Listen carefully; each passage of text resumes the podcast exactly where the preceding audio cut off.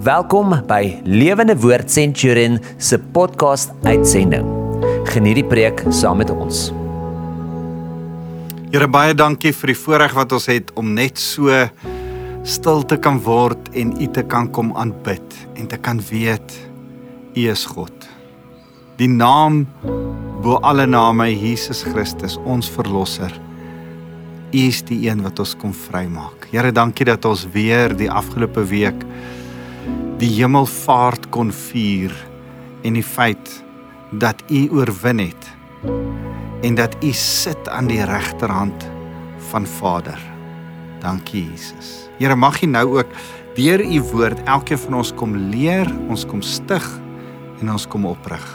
Dankie Jesus. Amen. Amen. Nou dis vir my so lekker om weer so saam met jou te kuier. My naam is Wouter van der Merwe en onthou my e-posadres is wouter@lewendewoord.co.za en uh, dankie vir daai uh, laaste persoon wat vir my 'n e-pos geskryf het en ek het 'n dame gehad wat gesê het sy het die uh, preek oor gebed geweldig geniet en um, in haar besige skedule tyd gemaak om vir my uh, net so 'n uh, e-pos te stuur en ek waardeer dit geweldig baie. Stuur asseblief gerus nog. Ehm um, want jy weet daar's iets van die wete dat ons saam kerk is, saam gemeenskap van gelowiges is. Ek het my eie gemeente, my eie kerk, maar maar jy is ook in my kerk. Ek maak nie saak wat jou denominasie is en hoe jy groot geword het en waar jy inpas nie. Die feit dat jy Jesus Christus soek met jou hele hart maak jou deel van kerk. Die die feit dat ek en jy saam die gesamentlike wete het dat Jesus Christus die verlosser is, maak ons saam een kerk. En daarom is jy ver oggend in my kerk. En wil ek jou vir jou sê verwel verwelkom en sê man, dis dis so lekker as ons in sy kerk is in sy teenwoordigheid. Besef jy hoe wonderlik die teenwoordigheid van die Here is? Ek dink altyd so daaraan dat uh, uh, ons ons mis baie keer die die die voorreg wat ons het om te besef hoe die teenwoordigheid van die Here werk en wat alles in die teenwoordigheid van die Here sit. Kan ek jou hierdie storie vertel? So so 'n paar jaar terug het ek 'n goeie vriend, 'n 'n 'n predikantsvriend wat in in 'n klein dorpie waar ek gewerk het, ehm um, die die dominee was van die plaaslike ehm um, Susterskerk en en ehm um, en ek dink dit was 'n geweldige geseënde jong man. Daar was 'n salwing op sy lewe. Hy was slim. Uh daar's 'n 'n familie waar hy kom wat in die bediening was. Daar's 'n manier van hom om sekere goed te doen. Hy het 'n persoonlikheid gehad wat so warm en aantreklik was en hy het, hy het 'n geweldige goeie prediking styl gehad. En ehm um, ek ek het altyd vir hom gesê, "Jong, ek dink jy gaan die volgende moderator van jou denominasie word eendag." Hy was toe jonk, ehm um, hy is seker omtrent so 10, 15 jaar my junior en ek het konstant vir hom gesê, "Jy is die volgende moderator van jou denominasie." En ehm um, soos dit nou is, ehm um, ek kry maar probleme met sy kerkraad en als en dis maar als deel van die omgewing. As jy predikant is gebeur dit maar. Daar's eh, kerk bestaan uit mense en geen mense is perfek nie so dit bly uitdagings en en op 'n stadium kry hy 'n aanbieding om ehm um, eintlik 'n 'n verteenwoordiger te gaan word te gaan mediese toerusting verkoop aan dokters en en hy kom sien my en hy sê wat dink ek daarvan ek dink ek sê vir hom ek dink jy moet dit glad nie doen nie. Hoor mooi wat ek vir jou sê. Daar's 'n salwing op jou lewe. Daar's 'n spesifieke salwing op jou lewe. Toe sê ja, maar as hy mediese toerusting verkoop dan werk hy ook vir die Here. Ek sê nee, dit is so. Jy werk ook vir die Here en almal van ons, wat maak nie saak wat jy doen nie, of jy skool gee of jy uh of jy um vir die munisipaliteit werk of as blik trok ehm um, werk doen. Jy jy werk vir die Here. Alle alle werke is 'n werk vir die Here. Ek glo dit met my hele hart. Maar ek sê vir hom, daar is sekere goed.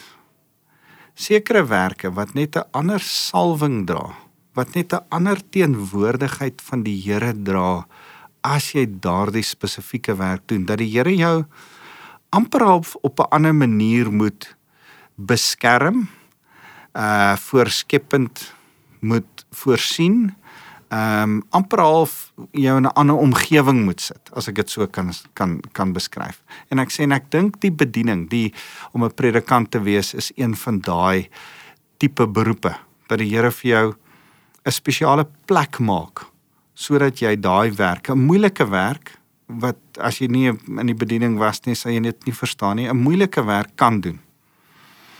Ek sê vir hom, ek dink dat die Here beskerm ons bo natuurlik. Ek dink die Here gee vir ons kreatiewe energie en hy hou ons bo natuurlik gesond. Dit gesê, lank gepraat en twee, drie keer nog 'n keer gaan pleit by hom en vir hom gesê: "Man, moet asseblief nie hierdie werk gaan doen nie. Ek weet wat eintlik jou talent is. En daai jy sal dit baie goed kan doen, maar dis nie jou talent nie." En kort en lank is hy het nie vir my geluister nie. Hy het gehoor wat ek sê, maar nie vir my geluister nie. En gegaan en en was 'n baie suksesvolle verteenwoordiger verkoopsman wat 'n uh, uh, sekere goed gaan verkoop het mediese goed. Maar hy bel my eendag en sê kan ek saam met jou middagete eet en ons sit by mekaar en in die oorkant van my sit hy en die trane loop oor sy wange en hy sê ek mis dit om te preek. Ek mis dit om mense van Jesus Christus te leer. En dis dis dis baie lekker om goed te verkoop en om 'n nice groot salaris aan die einde van die maand te kry. Maar ek ek mis om mense te vertel van die impak van Jesus Christus en wat hy vir ons kan doen. En hy en hy sê as ek by 'n dokter se spreekkamer kom en ek sit by hom dan begin ek met hom oor die Here praat en baie van hulle verjaag my weg en dan kan ek nie van hulle goed verkoop nie en en en ek kom agter dis nie dieselfde nie en dit wat jy gesê het is waar my kinders raak siek soos alle ander mense se kinders en en en ek het iewes skielik onkoste op my kar en allerhande en dis asof toe ek in die pastorie in daai kerk gebly het asof die Here ons bo natuurlik beskerm het my kinders nooit amper nooit siek geword het nie en en, en daar net iets anders te was.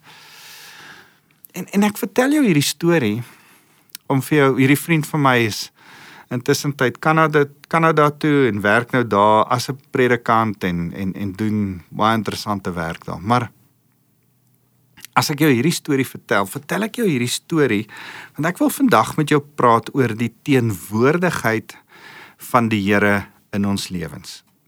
Nou nou nou net soos wat daar ek in hierdie storie verduidelik het dat daar twee tipes teenwoordigheid van die Here is.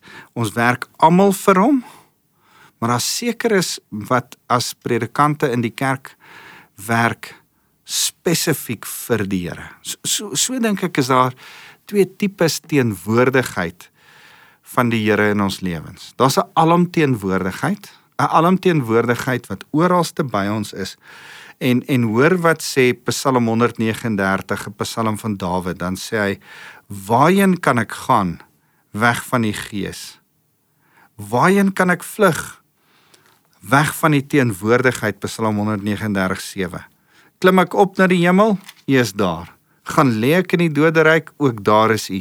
Neem ek die vlerke van die daarraad, gaan woon ek by die einde van die see, ook daar sal U my lei. U regterhand sal my vashou.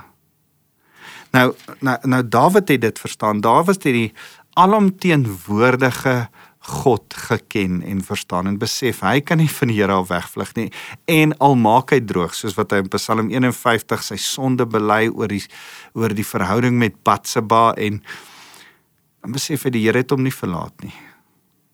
Dan dan dan dan pleit hy by die Here. Hy wat besef dat die Here oralste is en jy kan nie weggaan van die Here af nie, vra tog nog en dis snaaks, ek wil dit vir jou lees. Psalm 51 Dan sê hy: "Moet asseblief nie u gees van my af wegneem nie."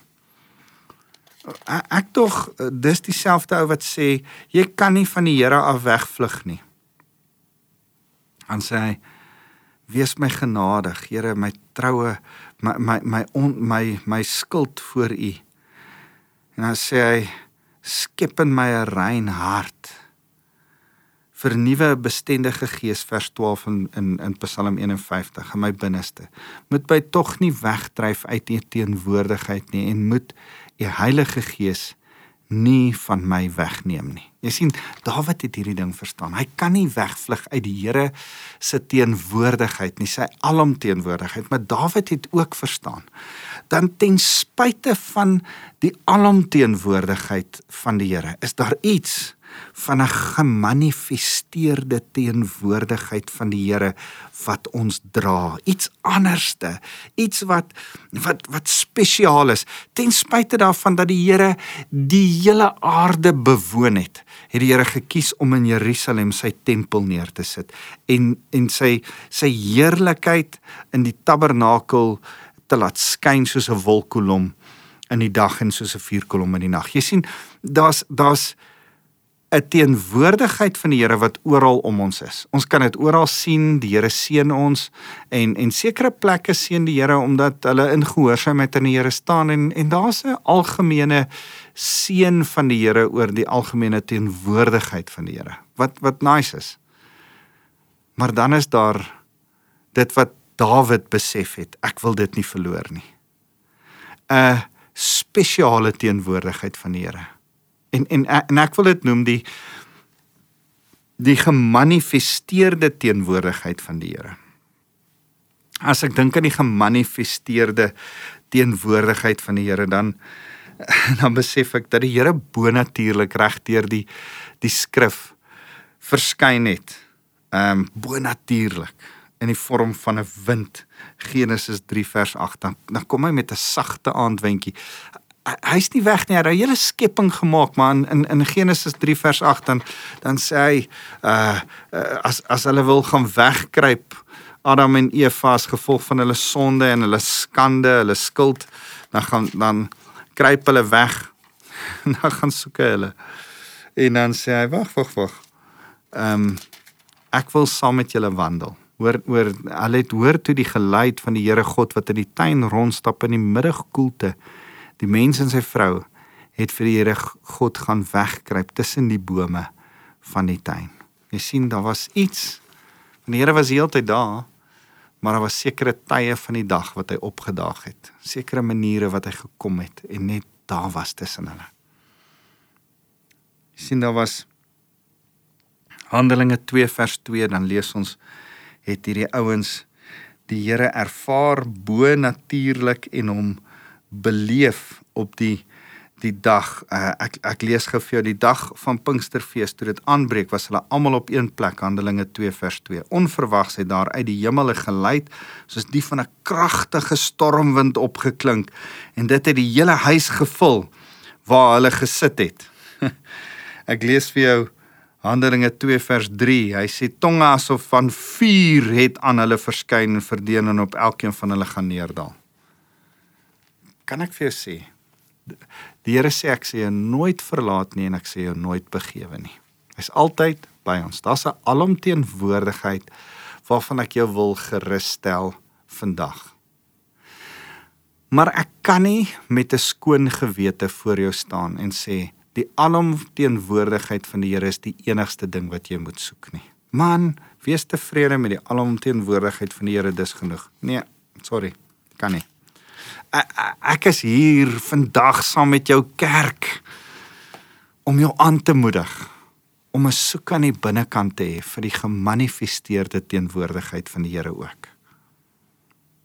Moenie ehm um, ek, ek ek wil amper daai Engelse sê ding gebruik van don't set, settle for the second best. En en nou wil ek nie sê ek kan onder geen omstandighede sê ons omstandighede sê dat die Here se teenwoordigheid al is dit sy alomteenwoordigheid reg oor die aarde second best is nie. Dit bly die Here die God van die heelal. Hy openbaar hom deur sy skrif hy openbaar hom deur sy natuur man wanneer laas het jy sonsondergang gesien Dis die alomteenwoordigheid van 'n almagtige God wat dit alles geskape het en aan mekaar sit en die prentjie bly skilder elke oomblik van die dag. Wat 'n voorreg. Maar besef jy dat hierdie God wat sê dat daar 'n 'n alomteenwoordigheid het. Hy is ook die een wat in in Jakobus 4 vers 8 sê nader tot God. Dan sal hy tot julle nader. Reinig julle hande sondaars en suiwer julle harte dubbelsinniges. Dan sê hy verneder julle voor die Here, dan sal hy julle verhoog. Nader tot God en hy sal tot julle nader. Wag 'n bietjie. Ek tog u is dan by ons. Hoekom u tot ons nader as u by ons is. Sê hy nie in in Matteus waar 2 of 3 in my naam vergader. As daar 'n samekoms van gelowiges is, as daar eenheid van hart is, as daar mense is wat by as 2 of 3 in my naam vergader, daar is ek. Soek my en jy sal my kry. Dit is interessant dat daar oor en oor sulke skrifte is van ouens wat wat by die Here hoor dat daar 'n 'n gemanifesteerde teenwoordigheid is en dat hy sy gemanifesteerde teenwoordigheid aan ons wil openbaar. Dis asof die Here deur sy skrif wil sê, ek is met jou altyd tot aan die einde van die dae. Maar moenie net daarmee tevrede wees nie soek my ook. Soek my nader tot my. En ek sal tot jou nader met my gemanifesteerde heerlikheid. Ek sal opdaag en aan jou wys. Dink aan aan aan aan Abraham wat die Here sê verlaat jou jou jou land van jou moeders en jou, jou moeder en jou vader gaan uit die land er uit en na 'n ander land wat ek vir jou sal wys. Hoekom? die Here is ook in die land er anders te sy nie met hom kon praat nie. Die Here was daar, hy het met hom uit in die land ingepraat. Nou sê hy, okay, ek wil hê jy moet weggaan daar.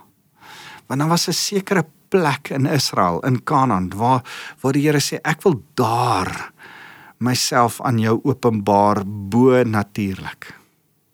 Dis vir my so interessant dat daar iets bo natuurlik aan Jerusalem is vir die Here waar hy op 'n bonatuurlike manier homself geopenbaar het keer na keer na keer na keer engele kore uh, uh Jesus wat daar kom wandel het Jesus was natuurlik die gemanifesteerde teenwoordigheid van God wat hier op aarde vlees geword het Immanuel en onder ons kom woon het uh, is dit nie wonderlik nie maar maar, maar dit is my interessant dat daar plekke was soos Bethel waar dit asof dit net nader aan die Here was. Asof dit 'n plek was waar reg deur die skrif as ons daar lees, dis waar Elia opgegaan het in die hemel.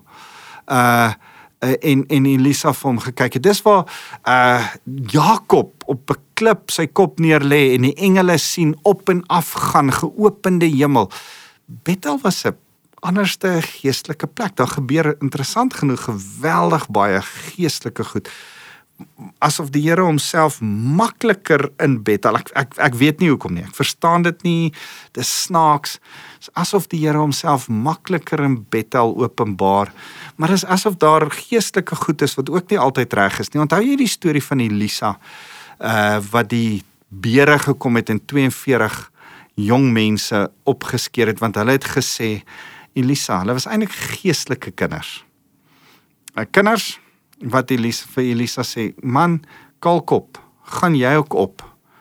Gaan op kalkop, maak soos Elia, gaan jy ook in die hemel op. Ons soek jou nie hier nie, want hierdie Bethel waar ons geestelik kan konnekteer met die geesteswêreld. Beleef daai mense 'n manifestasie, maar 'n demoniese manifestasie. Nou kom hierdie man van God aangestap en dan sê hulle: "Ah, ons soek jou nie hier nie. Jy jy ons ons kry nie die geestelike manifestasie ervaar soos wat dit ervaar moet word as jy hier is nie, want dan wil die Here homself openbaar. Gaan jy weg, gaan op kalkop. En dan kom maar twee beere en hulle verskeer die 42. Dis die konteks van daai gedeelte. Die Here oordeel sonde, afgoderry, demoniese geeste oproep veroordeel hy. Maar wat ek wil hê jy moet sien is dat daar's 'n geesteswêreld wat kan oopgaan vir ons waar Jesaja in die boek Jesaja vir 5 hoofstukke lank profeteer en sê hoorie Israel dis wat gaan gebeur. En dan iewes skielik gaan die geesteswêreld vir hom oop en gaan hy in die troonkamer van die Here in en in Jesaja 6 gebeur 'n fenominale ding. Hy ontmoet God Ehm um, dis dis eintlik in 'n hartseer tyd van sy lewe, né? Dis in 'n tyd wat sy oom, die koning, Uria dood is en en dan bo natuurlik het hy hierdie ontmoeting met die Here. 'n 'n ehm um, net hy gemanifesteerde teenwoordigheid van die troonkamer van die Here wat hy ervaar. En en en as jy dit ervaar, kan jy nie op jou op jou voete bly staan en sê o, ek sien die Here is ook hier nie. Nee nee nee, hy val plat op sy gesig. Kan ek vir jou hierdie gedeelte lees? Jesaja 6 vers 1. In die sterfjaar van koning Osia het ek my Heer sien sit op 'n hoë en verhewe troon die some van sy kleed het die tempel gevul. Serafs het bo hom gereed gestaan. Elkeen het 6 vlerke gehad. Met 2 vlerke het elkeen sy gesig bedek. Met 2 het hulle sy hulle voete bedek en met 2 kon hulle vlieg. Hulle het nader gekom en geroep en gesê: Heilig, heilig, heilig is die Here, die God Almagtig. Die hele aarde is vol van sy heerlikheid. En die deurpenne en die drumpel het gebewe van die geluid van die een wat roep en die tempel het vol rook geword. En ek het gesê ag oh, wee my want ek is verlore. Want ek's 'n mens met onrein lippe by 'n volk met onrein lippe woon ek. Ja my oë het die koning die Here die heerser oor al die magte gesien. Ag oh, ek gaan dood neerslaan dink Jesaja. En en dan kom die die ek ek gaan nie verder lees nie. Gaan lees gerus Jesaja sê so mooi hoofstuk. Dan kom hulle en en Jesaja ervaar hoe die Here hom roep. Hoe hy sê hier ek sal gaan. En dan kom uh die die uh engel aangevlieg met 'n koel raak sy lippe aan sodat hy gereinig kan word om die boodskap die evangelie te gaan uitdra vir die Israeliete. Wat jy moet sien is dat soos wat Adam en Eva gewandel het in die tuin. In die koelte van die middag en 'n ondanks die die die alomteenwoordigheid van die Here was daar spesiale teenwoordigheid van die Here, 'n 'n gemanifesteerde teenwoordigheid van die Here in die moedig middag aand wyntjie. So die Here ontmoet mense reg deur die skrif. Hy ontmoet vir Abraham. En hy kyk vir Abraham en hy sê Abraham Genesis 12 vers 1 tot 3 vir my die middelpunt van die Bybel. Ek gaan jou seën en ek gaan vir jou seën maak tot alle nasies en die wat jou seën sal geseënd wees, die wat jou vervloek sal vervloek wees. Maar wanneer die Here dan met hom doen is, hy maak 'n verbond met hom, hy verskyn aan hom en op 'n ander plek dan kom eet die Here by hom. As hy 99 jaar oud is, dan sê hy: "Hoerie ek ek wil jou nou wys dat ek jou gaan seën, Abraham. Kom ek eet by jou. Kom ek kuier by jou." Kom ek sit aan jou etenstafel en ek openbaar my ten spyte van alles wat jy beleef in my alomteenwoordigheid openbaar ek myself aan jou in my gemanifesteerde teenwoordigheid. Moses beleef die Here in 'n gemanifesteerde teenwoordigheid as hy as hy uh, na brandende brambos toe moet aanstap en die Here begin met hom praat en sê trek uit jou skoene want die plek waarop jy staan is heilige grond en die Here begin met hom gesels. Eh, Joshua beleef dit as hy in Joshua 1 die die die die koning van die ag die die die leerowerste van die leers van Israel van die engele leer gaan ontmoet. Hy ontmoet eintlik vir Jesus self. Man, Sadrag, Mesach en Abednego het 'n belewing met die Here as hulle 3 in die vuuroond gegooi word en die koning Nebukadneser sê het ek nie drie ouens in die vuur gegooi nie. Nou is daar 'n vierde wat soos 'n gode seun lyk. Dit is vir my so mooi. Hulle beleef God. Nebukadneser beleef God in die vuuroond as hy kyk na die vuuroond. As as ek praat van Daniël, as ek praat van Esegiel, as ek praat van Paulus op die pad na Damaskus, het hy 'n bonatuurlike belewenis met God, 'n gemanifesteerde belewenis met die lewendige God. Kan ek jou vra Dis goed. Dis lekker dat jy die alomteenwoordigheid van die Here beleef in die sonsondergang. Die feit dat hy vir jou voorsien in die brood vir elke dag. En die feit dat hy lief is vir jou, mense om jou het. En die feit dat jy nou hierdie radioboodskap kan hoor in alles wat jy het. Maar wanneer laas het jy die gemanifesteerde teenwoordigheid van God beleef? Want jy sien in die gemanifesteerde teenwoordigheid van God hoor Elia gaan uit die grot uit alomteenwoordigheid van God. Hoekom? Om in die gemanifesteerde teenwoordigheid van die grot van die van die Here. Nie nie die die die rukwind, die vuur, die aardbewing die Here te hoor nie, maar in die stil sagte stem te hoor. Okay, gaan nou en gaan salf die volgende koning, gaan salf die volgende priester, gaan salf die volgende profeet. Ah, dis vir my so mooi.